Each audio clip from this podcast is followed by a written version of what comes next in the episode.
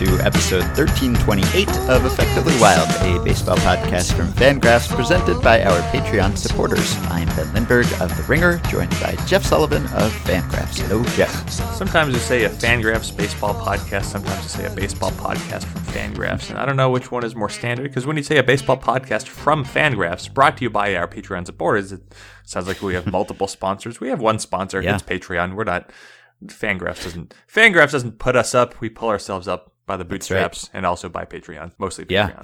Fangraphs doesn't pay me, Fangraphs pays you. So we're, we're sort of presented by both, I suppose, in a way. Just trying to keep things interesting. So today we have two guest segments, two interviews, and we're going way back in history. This is going to be an old timey baseball episode because nothing is happening in new timey baseball. So we're just doing some time travel today. So later in the episode, we will be talking to a longtime listener as well as the commissioner of a vintage baseball league in Southern California. So you've all seen the, the Conan O'Brien video of people who are playing using vintage uniforms and vintage rules. This is one of those. It's a new league in Southern California playing under 1886 rules. And we will talk about why and how that's different. But before that, I will be talking to author Chris Enss. Now, you've been traveling for the past couple of days, which is why we have not put out a podcast yet this week. And unfortunately, you were not able to join me for that interview, which I am sad about because I think we were both excited about. This is something that came across my radar in the Facebook group, courtesy of listener Matthew, who posted an article about this from some time ago. We are going to be talking about a convict team made up of players on death row in Wyoming in 1911 who essentially were playing for their lives. And Chris Enss has written two books about this team. And I don't know what could be more in the effectively wild wheelhouse than a team that is playing in order to keep itself alive because we talk all the time about how baseball is a distraction from death. We have even discussed a study that suggests that reminding oneself of one's mortality may improve one's performance. So, this is the ultimate distraction, I guess, except it's not really a distraction because you're constantly afraid for your life, which perhaps enhances your performance. So, no wonder this team was successful. So much talk right now about how the league should re incentivize or try to re incentivize competition in winning. And I can think of one way that's kind of off the board. but maybe if you have a team that doesn't win mm, 70 games, well, you, you can, you can figure out the rest. So I want to ask you a question. Let's say, so last, take the Yankees, whatever. Last year's Yankees won 100 games, right? And this year they should win 95, 100 games again, playing under ordinary conditions. Let's say the Yankees and only the Yankees were told if you don't I don't know, if you don't win X number of games, you will all die. How how many more games in the regular season do you think, if any, do you think the or maybe fewer, maybe your answer is fewer. How many more games do you think the Yankees would win Right. if they played under under potential penalty of death? Yeah, it's hard to know which way it goes. I, I brought this up with Chris. It's hard to know what the player's mindset was in this situation. A, it is literally life or death, and so you can't imagine a greater motivation to perform well than being put to death if you perform poorly. On the other hand, that would only add to the anxiety of playing Major League Baseball, knowing that if you did something wrong, you would suffer the ultimate penalty for it. I'm going to guess that it would enhance your performance. I, I guess, you know, there's some people who might just be reduced to quivering lumps and would be unable to perform because of the extreme pressure. But I'm going to guess that when it comes right down to it, your survival instinct would come in and you would throw your fastballs a little bit harder and you would have a laser like focus in everything you do. So I don't know whether you'd be able to sustain that over a 162 game schedule. Like I could see if it were one game, it's like you have to win this game or you die. Then maybe you get that adrenaline rush that that boosts you. But over the course of a six, seven month season, would you actually keep getting that boost, or would you just get totally drained and exhausted? I don't know. I It would guess be- you would, you'd play through nagging injuries. I think would probably be one effect. So we'd have fewer DL days, and uh, I, I guess you'd have enhanced performance. But yeah, I'm gonna guess it just would sap you so much over the long run that they wouldn't actually win that much more.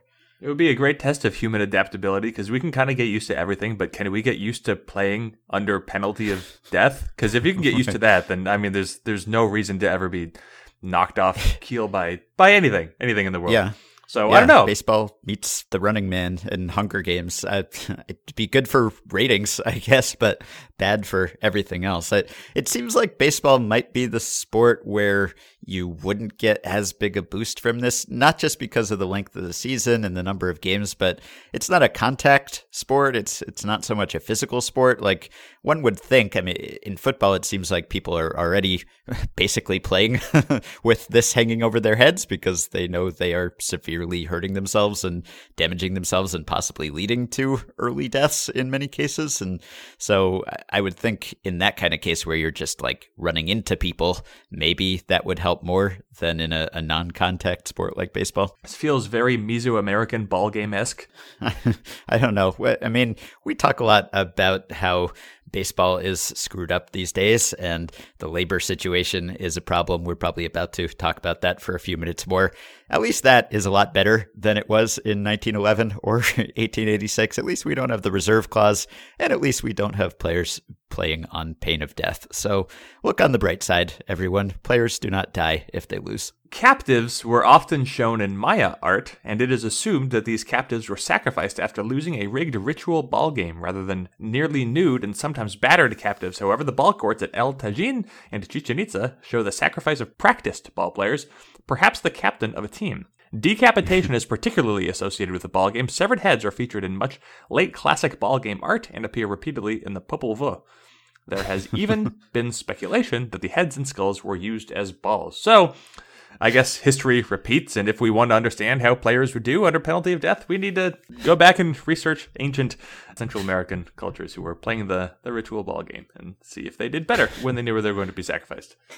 This podcast gets pretty strange in the off season when we get desperate for things to talk about. It's it's funny we're all like frustrated at baseball for not entertaining us, but should baseball be something that entertains us 24/7 year round? I don't know. Maybe we're expecting too much of baseball. Like this is the off season. It's the depths of the off season.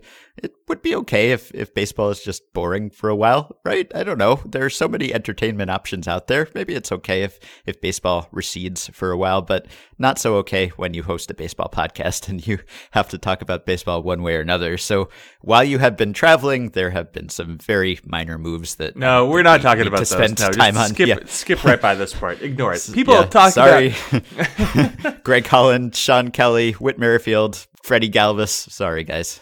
so just no. we- just it doesn't. yeah. Uh, So many people will talk about the baseball offseason and say, well, you know, the in basketball, the free agency move, like everyone signs in a day, or like hockey or, or Right. football, they all move so much faster. It- but is that better?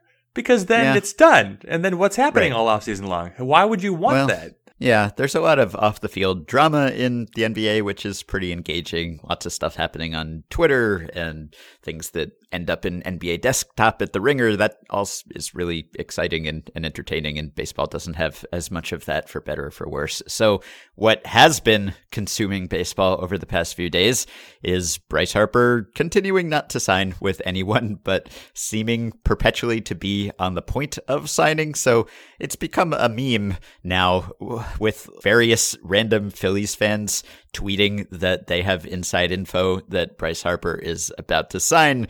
There was a, a scare where MLB The Show was going to be making an announcement. And of course, Harper is the cover boy for that game. So people were thinking maybe the video game will announce where Bryce Harper is going. That didn't happen.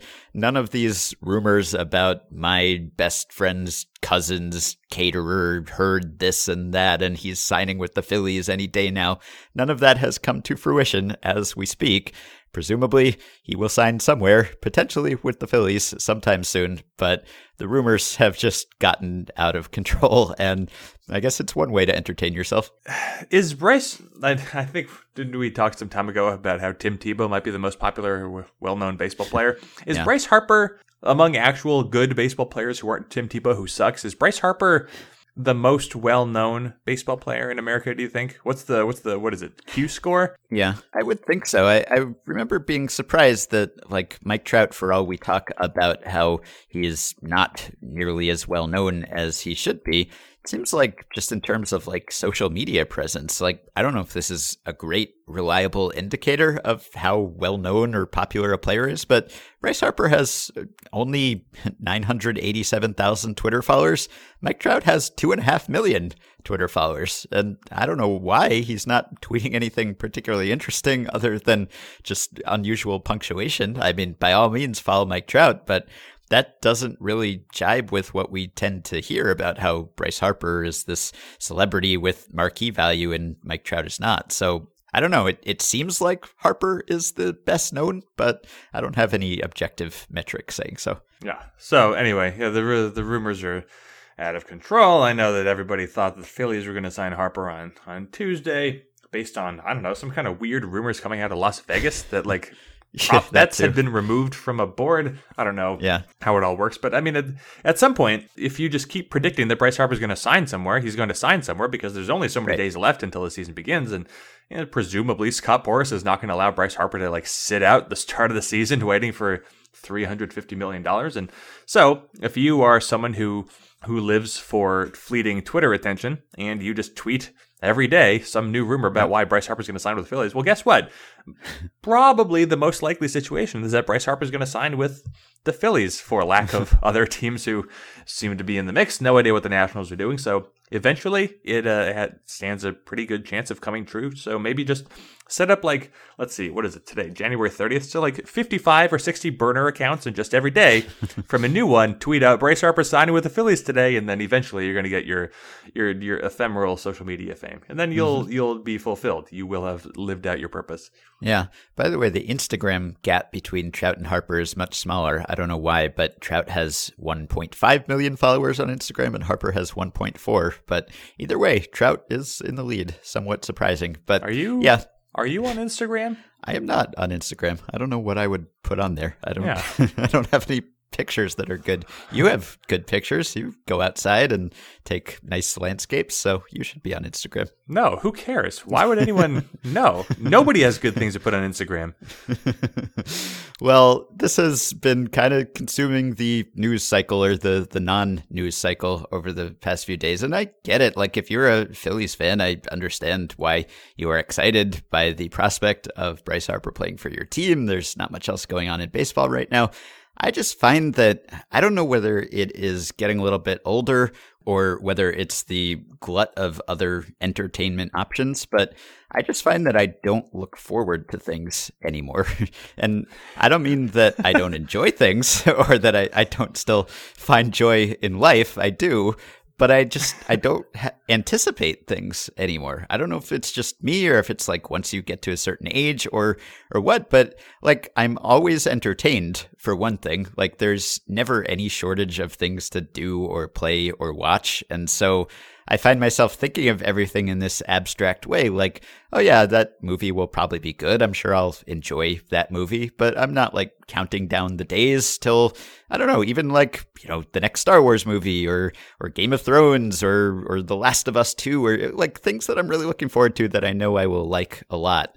I don't really think of them all that often. And I think it's just because there's so much else out there, which is kind of a problem for baseball and other sports is that, you know, there's like 500 scripted shows on streaming television. There are movies coming out constantly. There are more games than anyone could possibly play. And this really kind of was driven home for me when I basically took a few months off from culture to finish the book. And just in those few months, I, I, missed so many things that right now there's such a backlog of like things that my wife and I want to watch or play that basically we could just stop creating things for the rest of the year and I would never catch up, even aside from baseball coming back. So I don't know if that's it, but that's kind of how I'm thinking of Harper and Machado. It's like they'll sign somewhere and then the season will start. But I don't know. I'm not refreshing MLB trade rumors hourly, other than the fact that when they do finally sign, we'll have to write something about it. Yeah, I'm also not joyless, but I similarly don't anticipate yeah. things. I have anticipated things before. Of course, I've been yeah.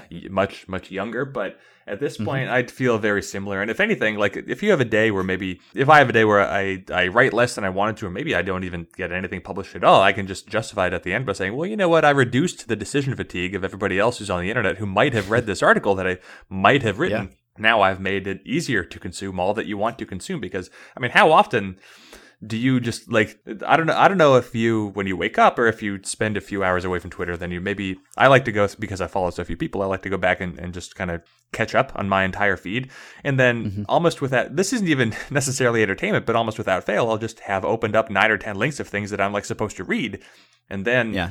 I'm so consumed by just trying to keep up and, and do the things I'm supposed to do and read the things I think I'm supposed to read on a daily basis that you, you don't really have time to think longer term and like think about the future.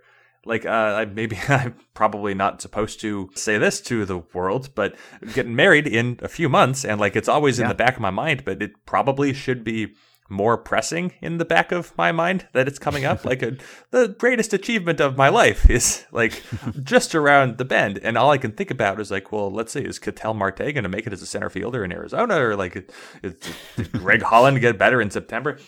I just these these things that are so pressing in the day to day, just so much time spent treading water, and so little time to think about like, oh yeah, what's coming up. So mm-hmm. we should all take a break and leave the internet i guess is where this is coming down to. Uh, yeah. maybe maybe society yeah. in 100 years won't have the internet anymore. We'll go back. This could yeah and, yeah and this this dovetails well into the uh, the vintage theme of this podcast. Maybe in yeah. some ways not many ways but in some ways life was better when it was simpler. Perhaps. I don't know. I there were times when I was bored, though, when I was younger, and now I'm never bored because there's just always something I want to read or play or watch or whatever. Like, I remember at one of my very first jobs, it was like, you know, I'd listen to a certain radio show in the middle of the day. It was uh, Max Kellerman, who used to do a really good radio show in New York before he started doing First Take, and he did it with Brian Kenny for a while. I, I really liked that show. And so it would be on for a few hours in midday. And before that show, I would just look forward to that show. And then after that show, I'd be like, well, I have no way to entertain myself now. I was doing a, a boring, tedious data entry job.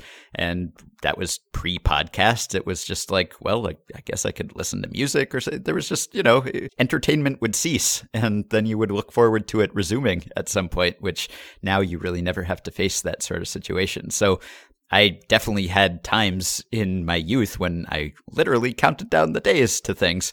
And now I just don't really. I, I, still look forward to like personal things. Like I'm looking forward to the book coming out, for instance. And sometimes I look forward to a, an article that I'm enjoying working on that I think other people will enjoy. I look forward to that being public or, or personal milestones and gatherings like a, a wedding. I don't know if I even looked forward to my wedding that much. It, it was a great day, don't get me wrong, but it, it didn't really change anything about my life in a material way. I was already living with the woman who would be my wife, and our lives didn't really change all that much after the wedding. So it was just kind of a very nice day where we got to see everyone, and then it was over. And uh, I didn't even have to do that much of the planning, or that would have made me look forward to it probably being over. But anyway, that is a, a meditation on anticipation. And that's kind of how I feel about baseball news and rumors these days. And partially it's because it's a job and we cover these things in a professional way, and we're not fans of any one team, at least not in the way that we used to be. And so we're not really, you know, roster baiting and looking at what our team's opening day lineup is going to be. It's just like, well, when news happens, we will cover it and talk about it. And I mean, we we've had all offseason to think about Bryce Harper and Manny Machado as free agents. We've had longer right. than the offseason to think about that. And still, whenever whenever it happens, I'm going to be surprised. And I have no plan like to write. I don't have like I I've yeah. had months to come up with some like clever premise or intro to like right. Bryce Harper signed. And no, I I got nothing. So when it happens, I'll yeah. be like, crap, it's because it's probably going to happen at like 10 p.m. Pacific time. Mm-hmm. And then I'll be like, all right, well, now I have to go write 2,000 words on Bryce Harper, which, by the way, it's not going to be that interesting of an article because it's going to say, here's Bryce right. Harper. He's on this team now. He's good and he's expensive. That's going to be, mm-hmm. that's going to be it. You've read. Yeah. It's, if anything, when you when you have players like this who are out there longer, and not even just free agents, but also someone like JT Realmuto, you do even if you're not sitting and anticipating it. Maybe this is now talking talking from the writer perspective. Even if you're not sitting back and anticipating when they're going to sign, you still think about them because they're in the news and you see the rumors. And at least at, at Fangraphs, we've written in exhaustive detail about Harper, about Machado, about Realmuto, such that we've kind of written and published almost all of the necessary content before anything ever happens. So Right. when they sign, what's new will be the team and the terms, but that'll Yeah. be it. Like we've already talked Yeah. about Bryce Harper's defense or Manny Machado's patience or Right. JT Realmuto's home road split, whatever. So Mhm. You were kind of laying out the Bryce Harper contract article in several pieces over the course of an entire offseason before the contract is ever signed. Right. And if anything is interesting about the signing, uh, it will probably be the amount of money that they received. And if that amount is lower than what we expected coming into the winter or prior to the winter, that will touch off another round of articles about how free agency is broken and we're heading for a strike and all of that. And even that conversation, as important as it is, feels like something where we are already repeating ourselves. This is almost one reason why we kind of just wanted to do something completely different today and go off the beaten path and do a, an old timey baseball episode is that we just did a, a few episodes about finances and salaries and payrolls and you know whether we're heading for a strike. And we will continue to talk about that because it's important and it's going to be one of the defining issues of the sport over the next few years. But nothing is happening except for more news that kind of confirms that there's a problem. And we can't actually change this system in any material way. It, it seems like for almost three more years. So things will continue to, to heat up. And in that vein Ken Rosenthal just wrote about the escalating tensions between the union and the league. There has been some tweeting by players, especially it seems like in the wake of the Jenrry Mejia signing. Jenrry Mejia signed a, minor league deal with the Red Sox. This is, of course, the reliever who has tested positive and been banned for PED use three times, and, and that triggered a lifetime ban, which has now been forgiven, and he is back in baseball. But some players are not happy about that, either because they don't like when players use PEDs and they are willing to say so, or they're just still unsigned themselves and they're thinking, how did this guy get signed when I'm still unsigned? Of course, it is a, a minor league deal, so it's not like he got a ton of money. Yeah, I don't know how. I mean, he was he was the first player banned for life under the new steroid policy. Yeah. Is that correct? So I believe so. And even if he's not, he's, he's, he's he would be among the one, certainly one of the first people banned for life from baseball just across the board. Not the first, but it's not that long of a list, and it takes the teeth out of the policy when you overturn it and allow him to come back into baseball. But anyway, because like you said, I've been traveling, I haven't caught up on the player tweets, but I did want to bring up something from that same Rosenthal article because this is an article that's uh, that's titled "Inside the Frayed Relations That Could Have MLB Owners and Players Quote Walking Off a Cliff Together." End quote. And there is something in that article that touches on something that you wrote about, I believe it was last year, that when I saw it, I kind of stopped and thought, oh, so what's the problem? So I'm going to read this. I'm going to read this out loud. You maybe already know what I'm going to read out loud. The players would be rightly alarmed if they were receiving a diminished percentage of industry revenue, a perception that exists in some quarters, but according to baseball is incorrect. Since 2007, players have received between 53 and 57% of revenue annually, including 54.8% in 2018. Those figures, which include amateur signing bonuses and minor league salaries, are audited and given to the union. They are not in dispute. So, what then? Isn't that the point? Isn't that? I mean, I know things are moving slower and teams are treating free agency differently, but if the union isn't disputing that they're getting basically the same cut as they've Mhm. gotten for the past 11, 12 years, Yeah. isn't it fine? Right. When I wrote that article, I, I was conflicted about writing it because I I didn't want to say something inaccurate that would hurt the perception of the players or, or something, or, or make it look like I was just passing along the the major league line. And the reason I wrote it is that because I spoke to the union too, and they said, "Yeah, we agree with these figures. We we uh, co-signed these these facts essentially." And that was why I went ahead with it, and that sort of surprised me. Now, I don't know whether part of it is that the union doesn't want to make it look like they've been doing a bad job. And so maybe the leadership isn't willing to say, yeah, boy, we've lost a lot of ground on our watch here. But I think maybe larger than that, it's that you can get a little creative with your accounting about how you define revenues and what exactly is included in that bucket. I mean, what is baseball revenue? Is it only revenue that comes from attendance, or is it merchandise sales, or is it local and national broadcast deals, or is it you know the BAMTech payoff that the owners got for just MLB starting that spinoff MLB Advanced Media and, and having this streaming technology, which is not included in those figures, I believe. But you could argue, well, it's separate, it's technology, it's something MLB built. On the other hand, they built it basically on the backs of the players providing entertainment. There would have been nothing to stream if not for the actual baseball itself. So some of that is in contention. So I, I guess it's partly that, that there has been this growth of all of this revenue that traditionally was not included in that accounting. And it seems like the players are being cut out of that. You could argue that they don't deserve a cut of that, but I think you could also very convincingly argue that they do and are not getting it. So I guess it's that, but you're right. The figures definitely muddy the waters to a, a certain extent.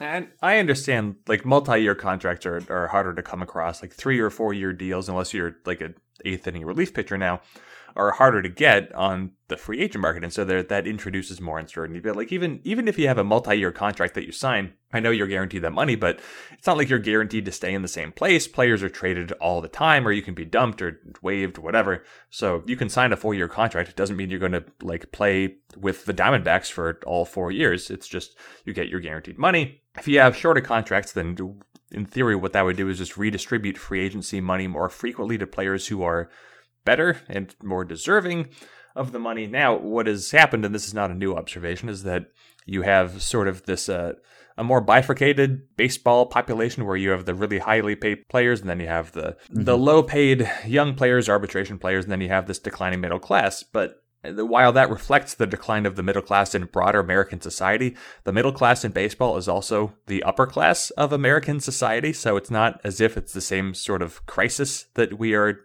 seeing play out in in the country. Like again, mm-hmm. not to go back to the Neil Walkers are like the Nick Markakises, but yeah, Nick Markakis might suffer now because he signed for $6 million instead of maybe he would have gotten $20 million in free agency a few years ago. Or in his case, what did he get? $44 million in free agency last time around. But how much of a crisis is it if Nick Markakis is only, is down a few million dollars from where he would have been before? I don't, it's, it gets complicated. but when I saw that paragraph in the Rosenthal article, I thought, wait, there's how many thousands more words in this article? Because it seems like you kind of just made the main point. Right. Yeah. It, it is hard to get to the bottom of all of this. I mean, there's also the facts that say that the average player salary decreased and spending on free agents has stagnated or, or decreased. And at the same time, MLB revenue is setting a new record every single year, which it seems like it would be hard for both of those things to be true if players are not getting paid more and yet teams are making more, then how can players be making the same cut of the overall revenue unless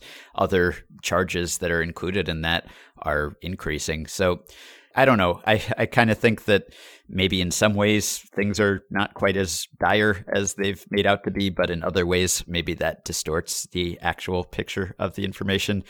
Anyway, we have ended up talking about baseball economics in yet another episode and probably will continue to, to do so. And by the way, one last note about Mejia, as I know some people have pointed out that, of course, there are problems with supplements in the Dominican, particularly. So you will see there are some tainted supplements that people are more likely to take there. Now, maybe they should know that. Maybe they should be more careful, but maybe they don't have a choice and they have to take what they can get. And, you know, if you get caught three times, you're probably doing something that you shouldn't be doing and, and should have learned from. But I think that was maybe a, a, factor in his being reinstated was that one of the positive tests, there was some doubt about whether one of the substances had been tainted without his knowledge, something like that. I, I think there was some extenuating circumstance. So I wanted to point that out.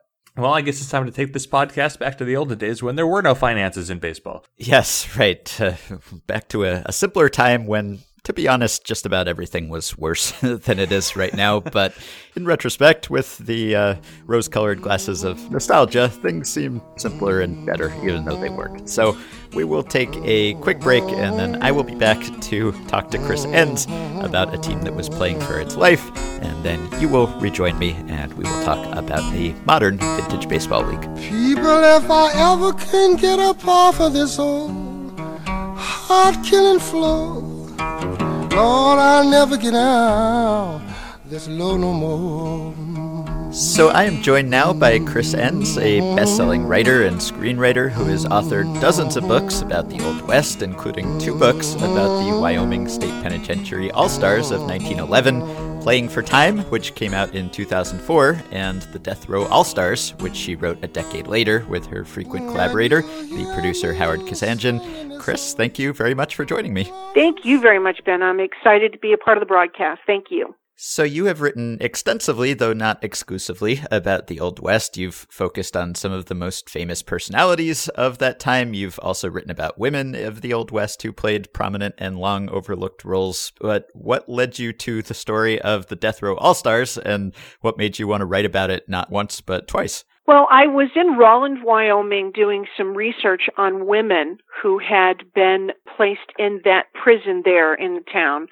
And um, while I was there doing research, I happened onto some notebooks and a picture of these baseball players in prison uniforms, all of them surrounding this this little boy who looked maybe three or four years old, and he was the bat boy, and and I was wondering who that little boy was and who would let their child be photographed with these men in these situations. right. And so that led me to want to know more about it. And so then I started poking into that particular baseball team, which uh, was made up of, of all death row inmates. And as long as they played and won, they got stays of execution. Mm-hmm. And I wrote about the book at the beginning called Playing for Time. Mm-hmm. And the company didn't want to, um, after the book was done, they didn't want to um, go any further with the title. And so I went to the publishing house that I've been work- working with for a number of years, which is Two Dot, Rowman and Littlefield. And um, they said, sure, let's do another book about that. So I did uh, another book about the Death Row All Stars, which is what the book is called, and did much more extensive research into the team, into the prison itself, and really did work on making sure that I had proper end notes and everything could be backed up so nobody would come and say that didn't happen. Mm-hmm. And what sort of sources were you generally working with? I, I would imagine this was covered by newspapers at the time as you document, but you would think that it wouldn't be that rich a source of information, a, a penitentiary team. So I'm sure you had to do some digging. You had to go on a real deep dive for it. I did go through newspapers. I did go through the other, what the other inmates, what they had written about, track different families down, spent a great deal of time working on uh, the story of the most valuable player on the team, who was a gentleman by the name of Joseph Seng. Mm-hmm. And Joseph Seng, his family came from from uh, Europe and moved to uh, the Pennsylvania area. And so I just tracked, started with his story really because he was the most valuable player, and tracked his family all the way back to the Pennsylvania, actually all the way back to Germany. To be honest with you, that's how far back I went, hmm. and where I went to get the story on this player and on this team. So spent a lot of time diving into the warden's life and the warden was best friends with the captain of the baseball team who was also an inmate at the prison and that gentleman's name was George Saban and Saban had been arrested in Wyoming for killing uh, sheep herders mm-hmm. and recognized in the territory there of Wyoming as a hero even though it's illegal to, to murder people, but sheep herders just had a different feel at that time than than, than people that ha- that raised cattle in that area. So, although he went to prison for that, he was still hailed somewhat of a hero, and he stood up for the warden at the warden's wedding. And so, I, I mean, I started. I'm also a private detective, so I started going through these stories to find out the connection and, and what was really going on, which then led to the whole information about the betting on the team and how George Saban was the bookie. Mm-hmm. He could he could come and go from the prison whenever he wanted to. He was the bookie, he was the warden's best friend. So that's exactly what he would do. A guard would take him into town and he would take the bets. Huh. Well, I never realized that sheep herders were so unpopular, but maybe that's a different book. so, well, yeah, that was that was back in a time where there was a there was a great deal of contention between sheep herders and cattle ranchers in the state of Wyoming. I mean, nobody wanted sheep herders there, hmm. so um, they felt as though it ruined the land for the cattle. I see. So there there was that animosity, although I, I mean I, it's ludicrous, of course. It's ludicrous that Saban could have killed the number of sheep herders that he did, and no one recognized that as a crime, except the the, the courts. yeah, right. Well, broadly speaking, can you tell us anything about the role and popularity of baseball in the Old West? I mean, this is 1911, but maybe even earlier than that. Of course, there were no major league teams west of St. Louis until 1958, but there was baseball. You just rarely see it depicted in movies or shows or games set in that period and, and that place. I'm wondering whether it was something that made its way west along with the railroads as the frontier was settled. I mean, who was playing baseball? How widespread was it? Well, baseball was an incredibly popular sport in the West. You don't hear much about it, but I mean, it was even played by the the Native Americans there. I mean, they got hold of gloves and balls, and um, it wasn't uncommon for them to be throwing a, a ball back and forth in the late 1880s, early 1890s. So, you know, it, it was something that, that people knew of. It was a very a popular sport in, in the West. There wasn't a whole lot of sports anyway in the West, but what there was was always baseball. And certainly with the, with this particular baseball team, this prison baseball team, who was, they were exceptionally good. They played other teams there in town who wanted to challenge this incredible baseball team. And so you, you had the teams in you had the teams in Rawlins and in Wyoming as a whole, different different teams that would go and and play other and let's just say triple triple A ball teams. I mean that's that's the closest I could come to. Not, nothing major league in the in the old west, but certainly had what would be on line with triple A ball teams today in the old west. Very good teams that were interested in, in playing this phenomenal team called the Death Row All Stars. They had a reputation. Yeah. And this was fairly early in the period in which prisons actually made an effort to rehabilitate prisoners and and have them, you know, entertain themselves as opposed to just pure punishment. And as you mentioned, the warden of the Wyoming State Penitentiary, Felix Alston, who took over just before this team was formed, he was the one who sort of transitioned to a more humane model, and sports was part of that. So it's not uncommon now to see prison baseball teams, for instance, but back then that was still a, a fairly recent phenomenon, it sounds like. Well, it, it very much was, and I mean, I I don't want to even say that that Felix's the warden's motivation for this was completely altruistic. I do mention in the book that he wanted there to be exercise, but I do think that there was uh, a motivation behind that. You know, I I think that he saw how popular the game was in town, and I think that there was there was uh, some larceny in the warden as well. We know there was some larceny in the warden, mm-hmm. so I do think that he saw his best friend George be the the captain of the team. So I think that because because he made those kind of moves I believe early on that they had a plan. Even though I have nothing to back that up, that's just my gut. I believe early on that was their plan. And can you explain what we know about how the team came together, how it was formed, you know, who how it was decided who would be on it and, and how it became as big of a, a story as it did? Well, I think that what they did was they recruited from within the prison those men that they felt had this aptitude for baseball and had a great interest in it. Men that stayed out of trouble for the most part with, of course, with the exception of George Saban, but men that stayed out of trouble within the system itself, were the and showed an aptitude for baseball were the ones that were recruited to play. You had Joseph Seng, who I said was the most valuable player, who had a, an amazing uh, ability with medicine that had had things been different for him, I think could have had a bright future in that in the medical profession.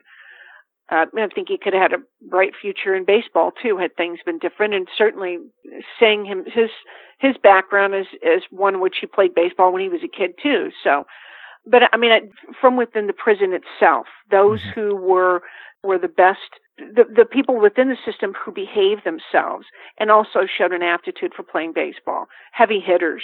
I mean, the book includes pictures of the grounds themselves and it wasn't like I mean I'm I'm sure they did hit some balls outside of the prison wall, but I mean it's amazing how if you see the pictures of the prison, it, it was a very stark atmosphere. Yeah.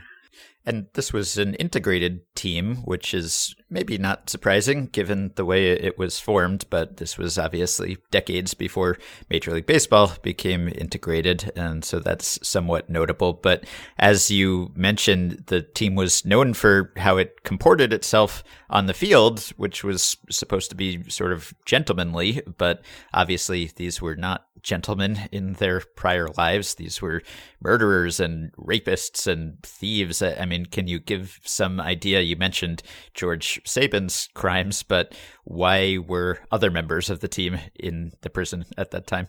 You had rapists that were in there. You had people who had stolen money from different post I don't they're not they they weren't known as the postal department but from mail trains they would they were stealing from trains themselves I mean these were people that were involved in, in many nefarious activities from multiple murders to rape and everything in between you can think of and it, it was interesting that the decision was made early on that this particular prison would be in Rawlins, Wyoming, because Wyoming was noted for uh, being very strict with anybody who broke the law. There was a gentleman there in the town by the name of uh, George Parrott, George Big Nose Parrott, and George had stolen some money and was caught and when he was caught, he was executed for his crime, and then they skinned him, used his skin to make to make some shoes, and then put those shoes in the window of the barber shop.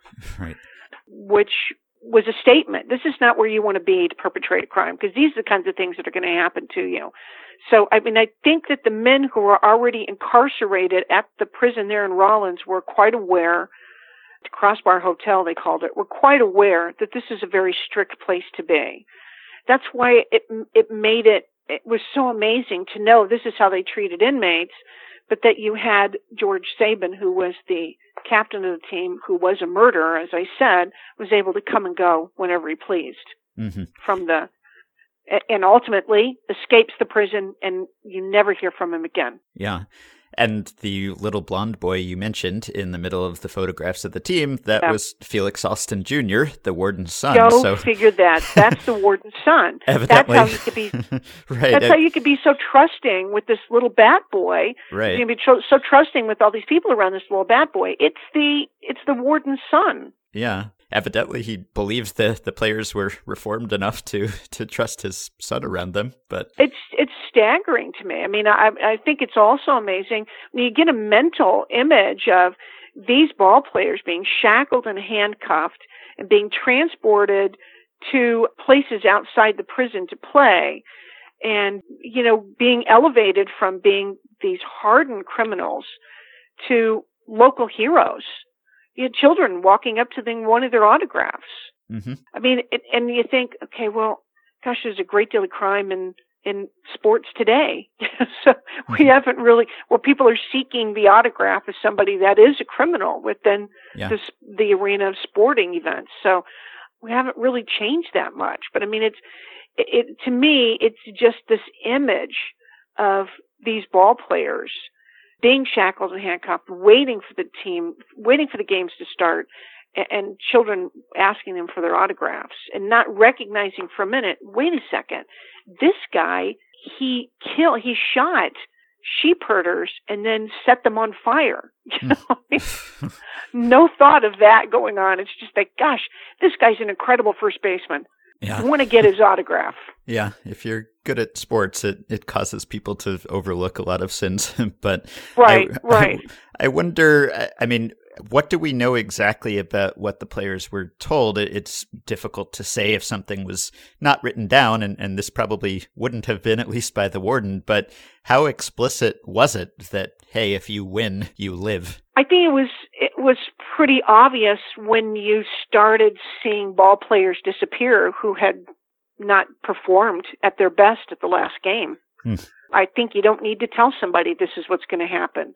You know, Bob pitched a bad a bad game the last time out. Bob is no no longer with us, and I don't mean no longer with us on the team. Right. I mean Bob is gone. Right. Bob has been put down. yeah. It is in your best interest. And you know, George Saban was a was a braggart, and um, he was not shy about telling people. He's also the captain of the team.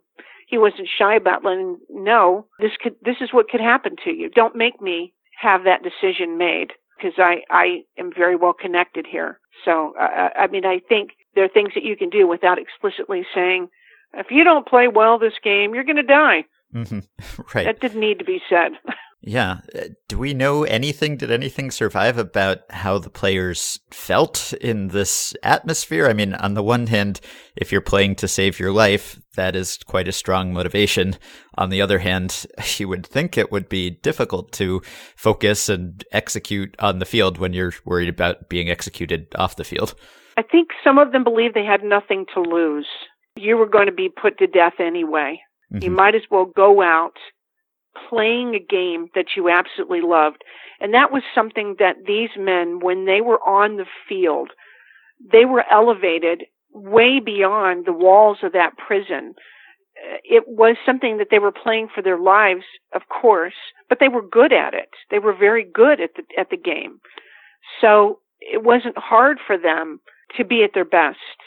They loved baseball. And I can't say that there wasn't some stress, but maybe that particular motivation, as it were, Mhm. helped you to play better. And you wanted to make, and, and I think to some degree, especially in, in, in Joseph Seng's part, you wanted your other teammates to do well because you, you were in the business of saving their lives too. Right. Huh. So I, I think all the way around it was a camaraderie and a, and a, and a field of battle, as it were. You know, Mhm. it's it's in everybody's best interest that we win this game. And the team was fairly short lived in more ways than one. I guess that's a, a grim way to put it. But Right. can can you talk a little bit about who the competition was and how this team fared against it? Well, there was a plumbing company there in town that they played against consistently, and they were very good. And and and it was just a matter of people in town finding out that there was all of this betting going on. I mean, that's really what became the demise of this team. And it was the gentleman who, in the book, it's a lot about the history of the prison itself and how the prison was run by Otto Gramm, who was the head of the broom manufacturing company there, who gets ousted by the warden. And there's a great deal of animosity there. So how the baseball team, the betting and everything is found out comes through Otto Gramm. And he couldn't wait to let people know that this is going on. He was hoping it would be the demise of the warden. Doesn't turn out to be the not demise of the warden. The little guys get put down first because the minute this particular event was unfolded or was made known, then they had to start saying, "Oh, that really we aren't betting on the team. That's not what's happening." And and to prove it, we'll make sure that the first one that goes is our most valuable player hmm and that's essentially what happens to Seng. The book is also, it's about the team, but the book is in large part about the prison, how it all came about, that you had the perfect setting for this kind of scam to go on, and the backstory behind all of that, and also about Joseph Seng, the crime that he was in there for, his relationship with um, the woman that he eventually, you know, I, don't want to give the story away because, you know, it is, uh, it's, it's a pretty remarkable murder mystery in and of itself. Yeah. Um, so I think that that it worked when I was doing it. It, it worked for me and and and made me enthused to to want to continue writing it because it worked on the level of I love baseball and I love that aspect of it, but it worked on the standpoint of how these people came together to be better people, both on and off the ball field, and how the the game, ex- the, the betting itself is exposed, and then what becomes of Seng, who's in there for a murder that he ultimately, we do or do not know if he committed. Mm-hmm. You know at the you know it you know at the end of the book what Yeah. really is has gone on, and I thought that that was pretty amazing too.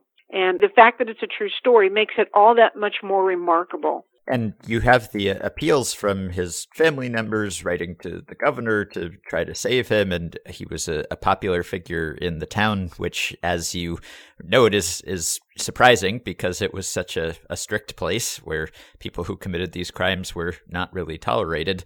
So by the time the warden and governor decided, oh, we have to make a show of something, we have to show that we're not corrupt, that we will actually punish these prisoners did anyone actually want them to be punished anymore or was it just hey we have to go through with this to show that we are tough on crime but in the town there was quite a, an outpouring of support it sounds like Yes, I believe that there was an outpouring. There was an outpouring of support in in the town because people were getting were getting rich off Mhm. of this team. i see So that was that was part of it. Seng was a hero because he was the most valuable player on that team. That was a big part of it. Uh, people people were profiting from it, so no one wants to get rid of that gravy train. Of course, his family were interceding for him like crazy. Heartbreaking, heartbreaking. I mean, at one time, his mother sends in a picture of her with one of her grandchildren. I guess, and she's in black taffeta. I guess to show that she was a compassionate person and had gone out of her way to raise compassionate people. Mhm. Just anything that they could do. I mean, Seng had always been involved in petty crimes anyway. I don't mean to imply that he was pure as the driven snow. Indeed, none of those players were. But I think ultimately these people were going to be killed for their crimes anyway. It's just the timing of it that I think people were objecting to.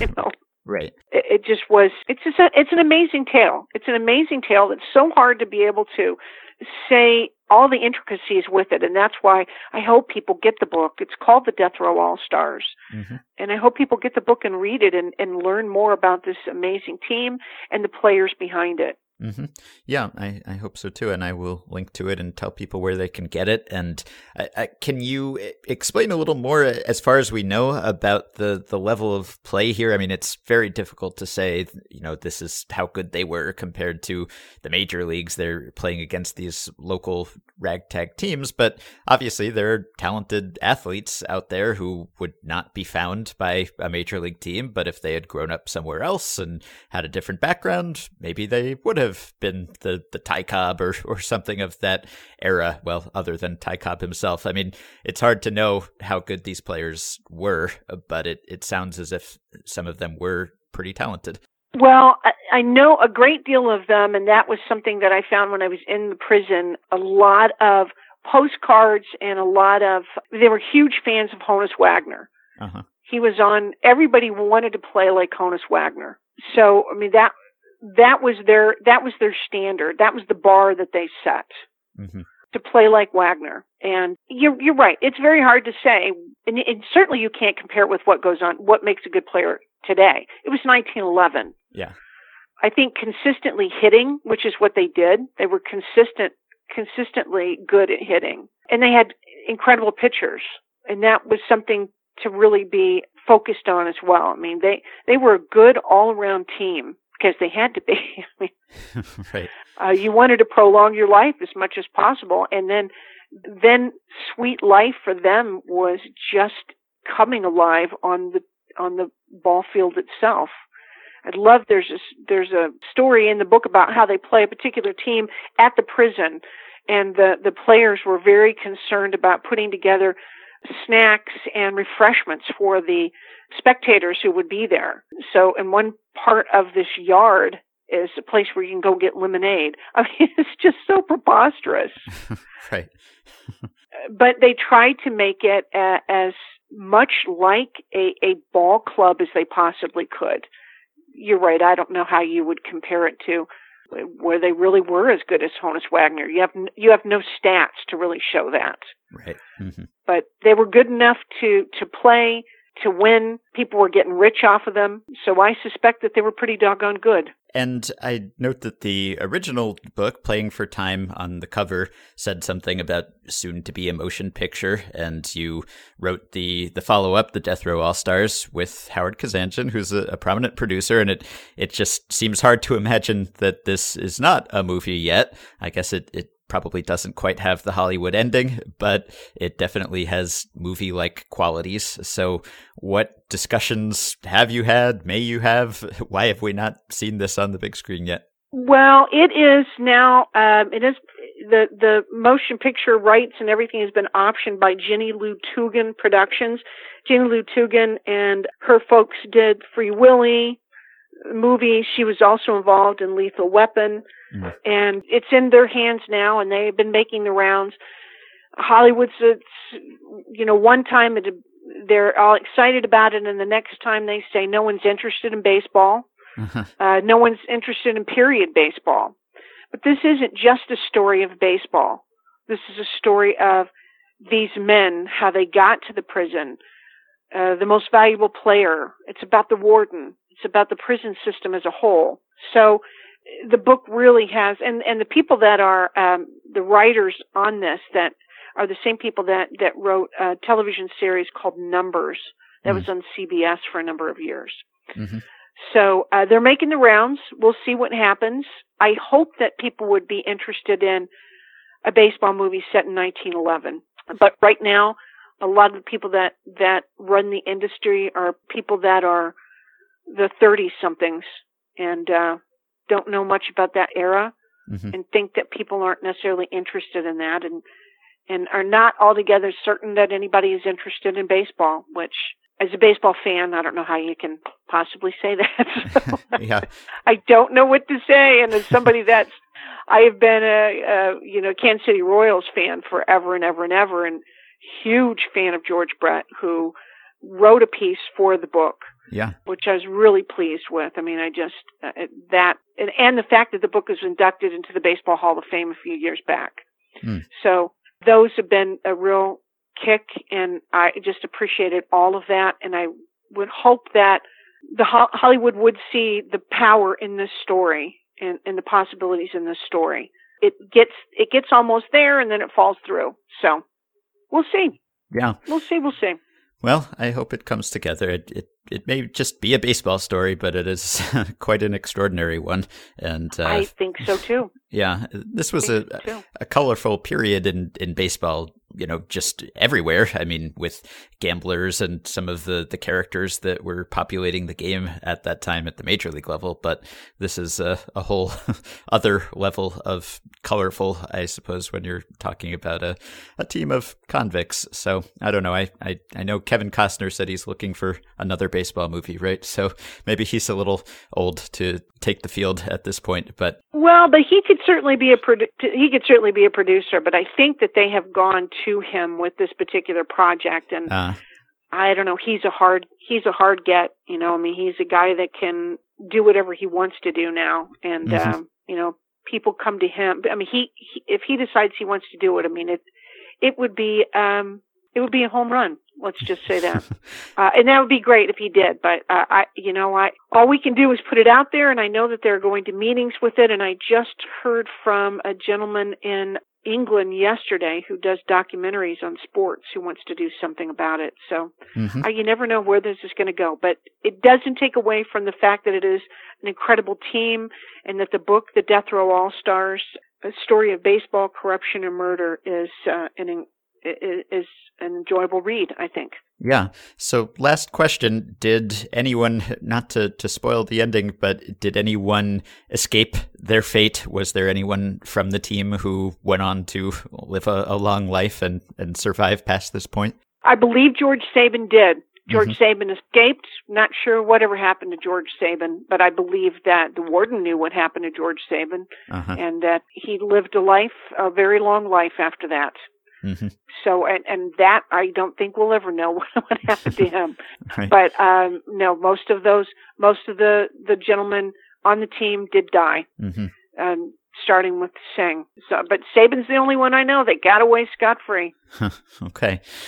All right. Well, hopefully we will see this story on a big or small screen or possibly both sometime soon. But until then, you can read all about it in the book, The Death Row All Stars. I will tell you where to find that. And you can find Chris's many other books at her website, chrisenss.com. That's E N S S. And she even has another baseball book in the pipeline one of these years. So we can look forward to that. And it has been a pleasure. Thank you very much, Chris.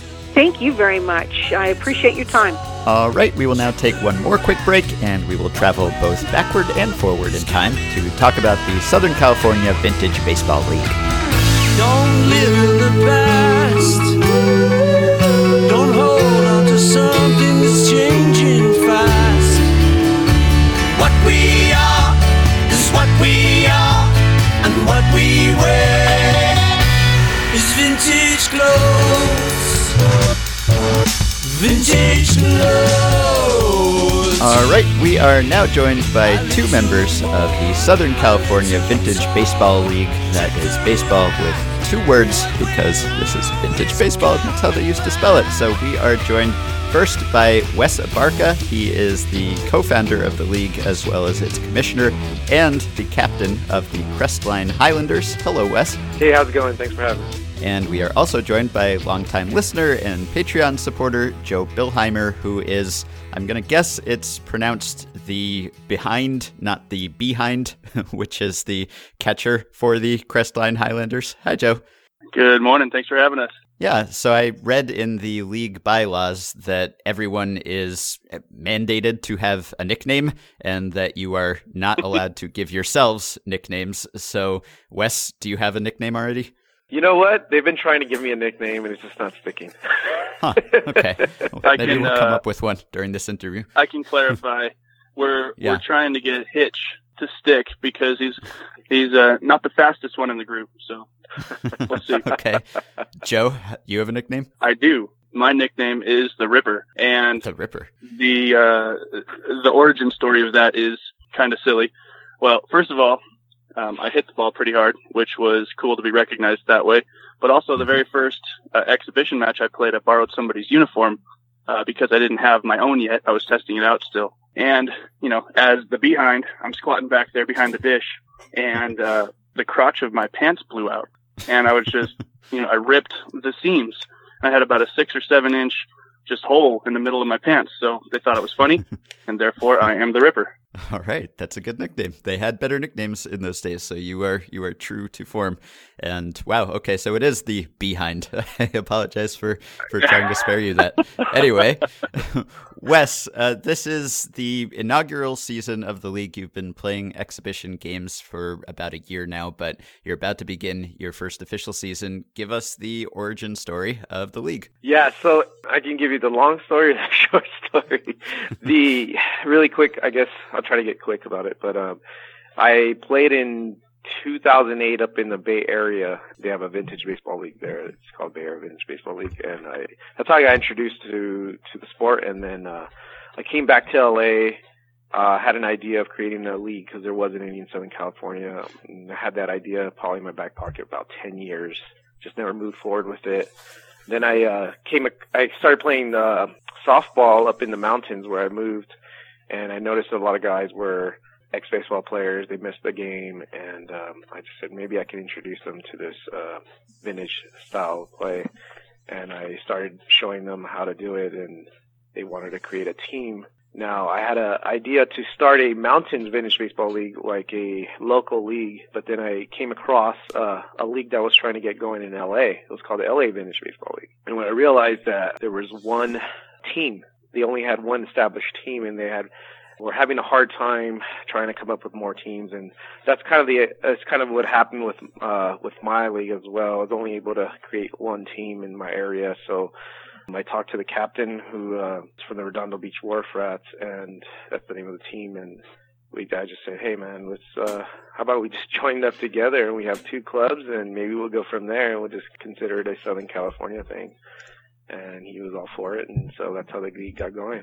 So, how do you spread the word and generate enough interest in playing a the version of baseball, but by a, the number of different rules and with different equipment? How do you how do you get people excited to to play a 130 year old version of the game as opposed to playing something that's more contemporary? Well, um, it's definitely definitely has a lot of uh, history and roots to it. So uh, you could definitely pitch the idea of going back into history, baseball history, and so there's a lot of historian type people who like to get involved with that. Um, then you have the people who are into the vintage look, the actual look of the uniforms, the equipment, and then you got the baseball players like myself and probably Joe who we just want to play the game again, and, and it's actually a challenge because it's uh, you're using different type of equipment, uh, heavier bats, smaller gloves, uh, less e- less protective equipment, and uh, it's just uh, there's different people who are interested in different ways, and and we've been promoting it,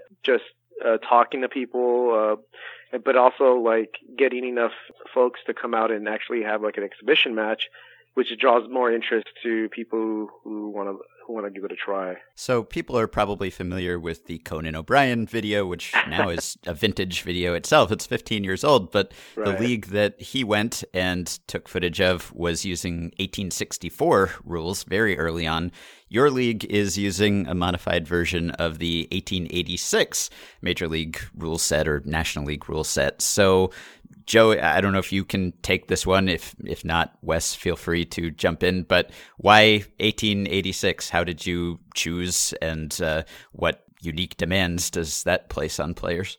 Well, I joined the team to harken back to your previous question because Wes put some stuff out in the community. He's uh, done a great job of driving the awareness, and I love baseball, so I was all, all for it. 1886 specifically, Wes, correct me if I'm wrong, but you know, we uh, we got to go to work the next day, so there's at least a little bit of equipment that's used in the form of gloves, and uh, you know, for for myself, there's a chest protector, uh, there's a mask, and there's a glove for behind the dish. So I'm at least a little bit protected, as are the fielders. The glove that the fielders use, it's not much more than a than a glorified gardening glove. You know, it's it has a little bit of padding. Um, if you got if anybody wants to check it out, you can go to the Vintage Baseball Factory, vbff.com, and it's the Foxy Irwin glove. Uh, that's the the standard that the fielders use. But I think it's just more for protection because there's some equipment. That's why we stick to the 1886. Uh-huh. And for people who are not intimately familiar with 1886 baseball rules, we're talking about seven balls and three strikes. You have to call for high or low pitches, and the pitcher has to deliver them there. There's no mound or rubber, so the front of the pitcher's box is 50 feet away from the plate. Foul hits, also known as foul balls, are not counted as strikes. So this is very different brand of baseball. Wes, what would you say is the hardest thing to get used to or the most dramatic difference from modern baseball aside from the equipment? there is a lot of different rules. We do that like uh, besides the seven balls, there's a hidden ball trick. Uh, there's a quick pitch. Makes the game go a lot faster. Maybe Major League Baseball should adopt that again. and uh, there's just so many different rules uh, that are similar, but they're not. There's not an infield fly rule. So those are things you, as a new player, you need to get used to. We're still trained in the way it is now. That if you come up against, I can um I can share a little bit of my experience with my first exhibition match. So I've played I played baseball for a very long time, uh, exclusively as a catcher. So the biggest thing for me, difference wise, was the the quick pitch. After my first inning, I stopped calling pitches. I told my my uh, my hurler, uh, that's the pitcher. I said, "Hey man, throw what you want. Throw your breaking stuff. Throw your fastball. You know, just uh, hit your spot, and I'll catch it." And that enabled him to quick pitch as he wanted to. So I just have to be ready. The hurler has basically the only way he could balk is if he fakes a pitch home. Anything else is not a balk. He can he can be on the he can be in the box ready to go. The first baseman could have the ball, and that's the hidden ball trick. He can uh, as soon as he catches the throw back from me, he can you know do a mini quick crow hop and deliver it right back over the plate. So the batter can't step out. The batter just has to be ready. The only person who can call time is the sir, uh, who is the umpire, or the captains of the teams. Correct. And and then he, he was saying the box. Yeah, in in the that reference to the what it is the pitcher's mound. There is no mound. We play on a flat ground. It's 50 feet from the middle of home plate uh, to the front of the box. Then you're talking about six feet deep box and then a four feet wide box. So it's like a rectangle that the pitcher needs to deliver. He has to finish and start in the box when he goes home, delivers home plate. So, in the amount of time that you've been playing by these relatively unfamiliar rules, and you're probably still kind of learning how the game flows in and out, but uh, have you? What are what are the main strategic differences that you you play with relative to like the the modern baseball that people would be more familiar with? That's a very good question. I think the strategic differences would be the hurlers utilizing the quick pitch. That's probably something that is least implemented by the other teams uh, that I've noticed. We've had a few exhibition matches that I've part- partaken. They just don't really do it, and it could be to their benefit to utilize that. It takes a bit to get used to it, obviously. So what we've had to do is really strategically position our strongest defenders who have the best the best hands. It's hard to catch these balls. A ground ball Mhm. coming at you, you know, there's there's no wiggle room. You have to stick it. Otherwise you're just going to drop it. So fielding is is we'll call it fun. That's part of the reason I uh, I'm glad to still be the catcher because I don't have to deal with that. Fly balls are uh, are interesting. They get caught surprisingly often. Ground balls are challenging. Thankfully, not a lot of the guys in the league are extremely fast, so there's still time to recover to make a play. Those are some of the key strategies that need to be implemented in order to have the success. Are you are you shifting, defenses, or is that not appropriate for 1886 rules? We're not. We're not. But we could. It depends. I have a buddy of mine on the Wharf Rats, and he's uh he's a slappy, real fast type. So we might shift everybody over to the left side for him. The another thing that's interesting is that if you get hit by the pitch, it's just a ball. So I've threatened, hey man, if you want to walk, you're gonna have you're gonna have seven bruises. So we'll see.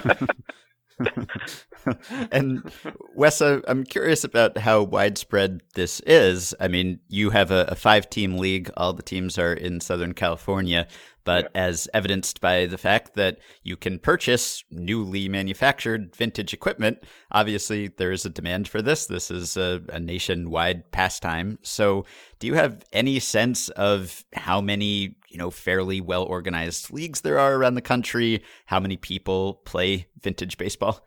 There's quite a few, um, especially in the East Coast. I know it's really big in the East Coast, especially the Civil War era ball, which is underhand, no gloves. In California, there is three 1886 vintage uh, baseball leagues now, and there's also one starting in Central Valley, which is in Sacramento area, uh, which is starting the 1860s style as well, underhand, uh, no no glove. But there is quite a few teams. I don't even I, ca- I can't even put a number to it. How many leagues there is in the East Coast? Um, I, I constantly come up across them in on social media. I'm just like blown away how many uh, clubs there is and how long it's been going on in those areas. How hard, I guess this is, would be a question for for both of you, but given that you uh, you're trying to create an entire experience here, how how much have you tried to hew your in-game chatter to what you might perceive to be old-timey vernacular? Are you talking in modern English, or does this kind of go in with the nicknames? Yeah, I've been trying to to educate the fellas on uh, on the language. I'm still trying to get used to it as well, but I, I, I do encourage them to use it, to use the old terminology. Maybe, for example, a ground ball that's uh, hit hard or on the ground, we call it a daisy cutter. Someone who's showing fierce play, uh, we, we say that's a nice ginger there. Maybe a fly ball, it's called a sky ball. The outfield area, we call it the garden. In some years, the shortstop's called the short field.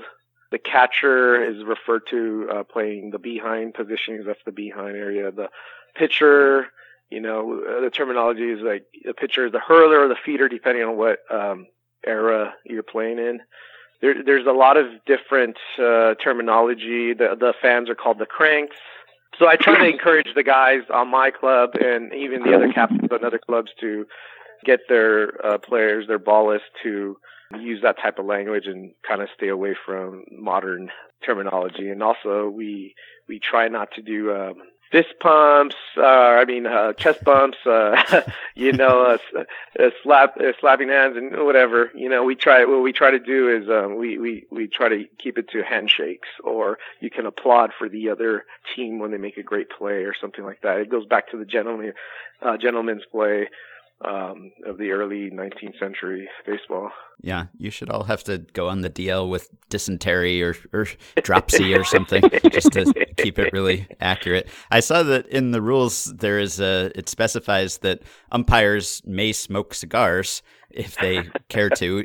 Do many of them take advantage of that? Oh yeah, they they definitely love that idea. I think that's how we get our most of our sirs in, interested in uh, that they they could smoke a cigar while they're while they're calling the game, and they kind of roll with an iron fist, and no one's really allowed to. Uh, no one's actually no one's allowed to um, disrespect them like you see baseball nowadays.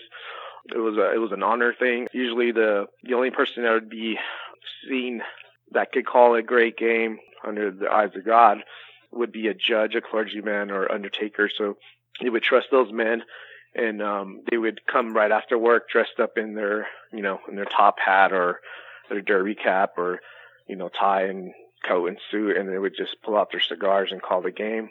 So yeah they can smoke as, as, they please.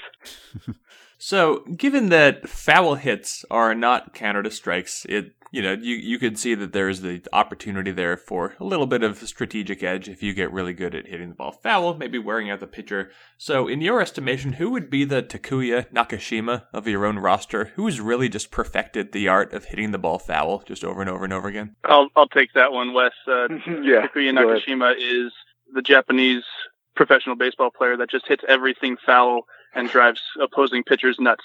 So on our team, you know, I've had some long ABs uh, where I, I'm a lefty batter or lefty striker, excuse me, and I've pulled five or six balls foul over the course of an at bat, and uh, because I, I tend to turn on them, and it drives me nuts because I'm like, geez, I still have zero strikes on me. What's going on? Just as a as a, uh person who is familiar with uh, modern day baseball more so than vintage. But I've had some long ABs. I know a couple of our guys. Kentucky, our shortstop, he's uh, he's kind of a slappy guy. He has the nickname Kentucky because he's from Kentucky and he sounds like he's from Kentucky. So he's uh, he's kind of he's kind of slappy and he can get he can get in the pitcher's head uh, if he wants to. He's got very good bat control. So, Joe, tell me also about the pace of the game. We've talked about the quick pitching, which would speed things up, but on the other hand, you've got the seven balls and three strikes, and foul balls not counting as strikes, and you'd think that would tend to slow things down. So, I guess you guys play seven innings, right? But roughly how long would a full game take compared to a, a modern major league game? Right. The, the seven inning games have they're between two and a half and three hours. Uh-huh. For me, as the behind, the at bats can get long. My legs are not what they used to be when I was catching full time. So I get I get tired back there, and I'm like, golly, just swing the you know put the ball in play. Let me get a bit of a break because I have to be ready every time for that quick pitch just in case it's implemented. Pace of play is is good unless you have a wild hurler who just can't find uh, the high zone or the low zone, then it just gets a bit a bit annoying. But we have uh, very good hurlers on our team.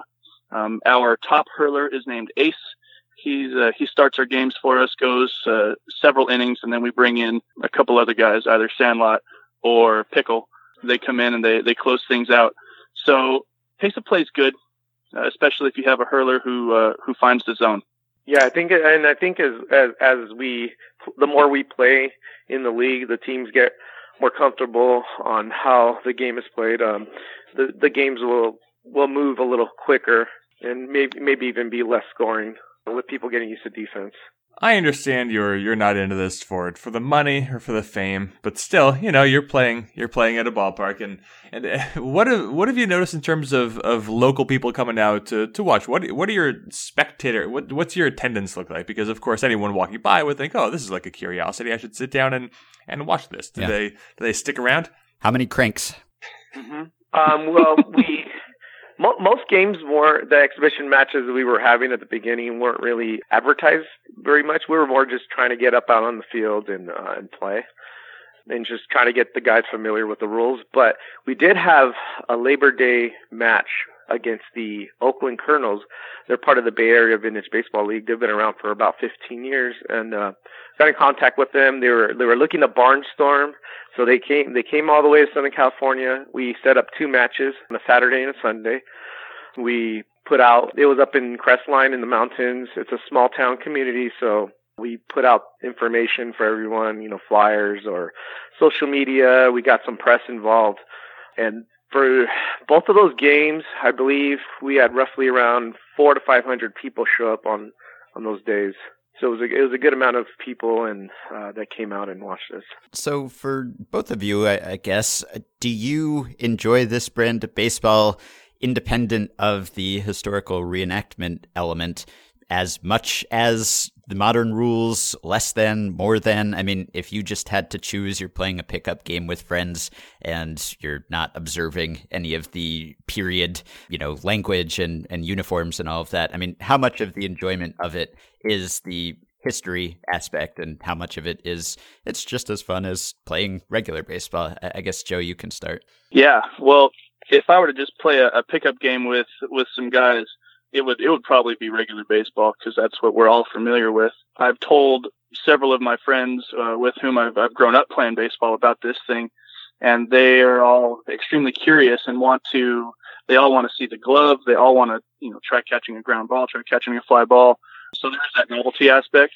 As far as you know, what, what I'm I'm used to baseball. You know, regular one word baseball. So that's probably what I would stick with. This is extremely fun for a couple of reasons. One, I'm getting plugged into my community. I've been in Crestline for about a year and a half now. Uh, my family moved there, and it's really great to get to know the guys and their families. And I know that's uh, there are like Sunday leagues out there for regular baseball. This league also the time commitment isn't so great. We have our season which stretches from February through September with playoffs in October, and it's usually one match per month, maybe two with occasional practices. So the time commitment isn't overwhelming. That's a, a great benefit of this league. Plus, it's, it's just a heck of a lot of fun to challenge yourself with the equipment. You have the hurler who's very close, but they're not, they're not throwing gas because the rules dictate they are not allowed to have a really big leg kick. I think they can, they can just kind of slide step. And plus, if you can imagine somebody quick pitching, they're not able to reset and put all their max effort behind it. So while the hurlers are close, they're not uh, really exerting themselves fully every single time. I don't know. Those are some of the reasons I really enjoy vintage baseball. Um, but of course, I'm used to modern day. Yeah. You have anything to add, Wes? Well, yeah, I, I I'm I'm pretty convinced that I do not ever want to play modern baseball again. I love watching it. I love watching it. I understand it. I've been, you know, I've played it all my life, but ever since uh I got back into the vintage. I, I just when I played in 2008 for one year in the Bay, it was just I fell in love with it, and uh, ever since then I've just been striving to get back into it. And now that I'm that we got something going here in Southern California, I'm never never again going to touch the baseball bat like I used to. I just love it so much. It's so challenging and just the quirky rules and uh, the history behind it. I just it's I'm just all for it now. So the last thing I, I wanted to ask you, you referred to the regular season, then you have the playoffs, and you've also talked about how there are other teams, other leagues that play by 1886 rules, but there are also, you've brought up Civil War leagues and leagues that play by 1864 rules. So can you envision, if maybe something already exists now, but can you envision some sort of national or regional tournament where maybe you or your team, your representative from your league ends up playing another team in uh, in another league by some other year's rules, and then you kind of have a, a home and home kind of situation in the, in the championship series? Yeah, we um, we've already been in discussion with the Central Valley Vintage Baseball League in uh, in Sacramento. Uh, they play 1864, I believe, yeah, and uh, we've already discussed. Uh, meeting up with each other at some point and I don't know about a championship but more of an exhibition of showing uh, them teaching us and uh, us participating in and the old way, uh, Civil War times, and then uh, fast Older forward way. it for fast forward it for an- another game, and uh, and showing how it, how it evolved to the 1886 overhand style with uh, some equipment. All right. Well, if you want to find a vintage baseball league or team in your area, it looks like there's a, a, vintage baseball association that has a lot of them. So you can search. If you are in Southern California, you can go see Crestline play on what February 9th is your next game. Crestline is playing the Long Beach Oilers in Long Beach. So that's something to see. I will link to the rules of the league. I'll link to some photos and video so you can get an idea of what we're working with here. And uh, I wish I were closer so I could come see, but this sounds like a lot of fun. So thank you very much, Wes and Joe. Thank you for having us. I appreciate it. Yeah, thank you guys. We appreciate it a lot, and it's uh, it's great fun. If anybody's in the Southern California area, there are teams in Riverside, Redondo Beach, Long Beach, Palmdale, and Crestline. But we're looking to add clubs for the the upcoming season uh, in 2020. So please get a hold of Wes if you have a desire to check it out. All right. If you were serious about this, you wouldn't even use cars to get to the games. You'd have to, to take, take horses or, or coal trains. trains. Yeah, you know we do a we we do a parade every year up here in Crestline. well, we just started it last year. We're doing it again. It's like a Fourth of July parade, and uh, we walked it last time, um, and we had an idea of getting an old vintage car, and we're like, wait a minute, we shouldn't be in a car, we should be in a horse. yeah, you really should not be doing a podcast interview, Ethan. We, you should have insisted that we conduct this yeah, in right? person and, and appear only in a newspaper. But thanks for making an exception. Telegraph. yeah. Yeah, no problem. Thank you for that. Thank you both. All right, bye. Okay, that will do it for today. Thanks to all our guests. Long episode. We don't always stick to the same schedule, but we do make up for it eventually. You can support the podcast on Patreon by going to patreon.com slash effectivelywild, signing up to pledge some small monthly amount. The following five listeners have already done so. Nathan Valentine, Nathan Lewandowski, Josh Curran, Ken Hui, and Brandon Youngblood. Thanks to all of you. You can also join our Facebook group at facebook.com slash group slash effectively wild. You can rate and review and subscribe to Effectively Wild on iTunes and other podcast platforms. Please keep your questions and comments for me and Jeff coming via email at podcast at fangraphs.com or via the Patreon messaging system if you are a supporter. Thanks to Dylan Higgins for his editing assistance. You can pre-order my book, The MVP Machine. Comes out this spring, but it is available for pre-order now. And we will, of course, cram a couple more episodes into this week, so we will be back to talk to you very soon.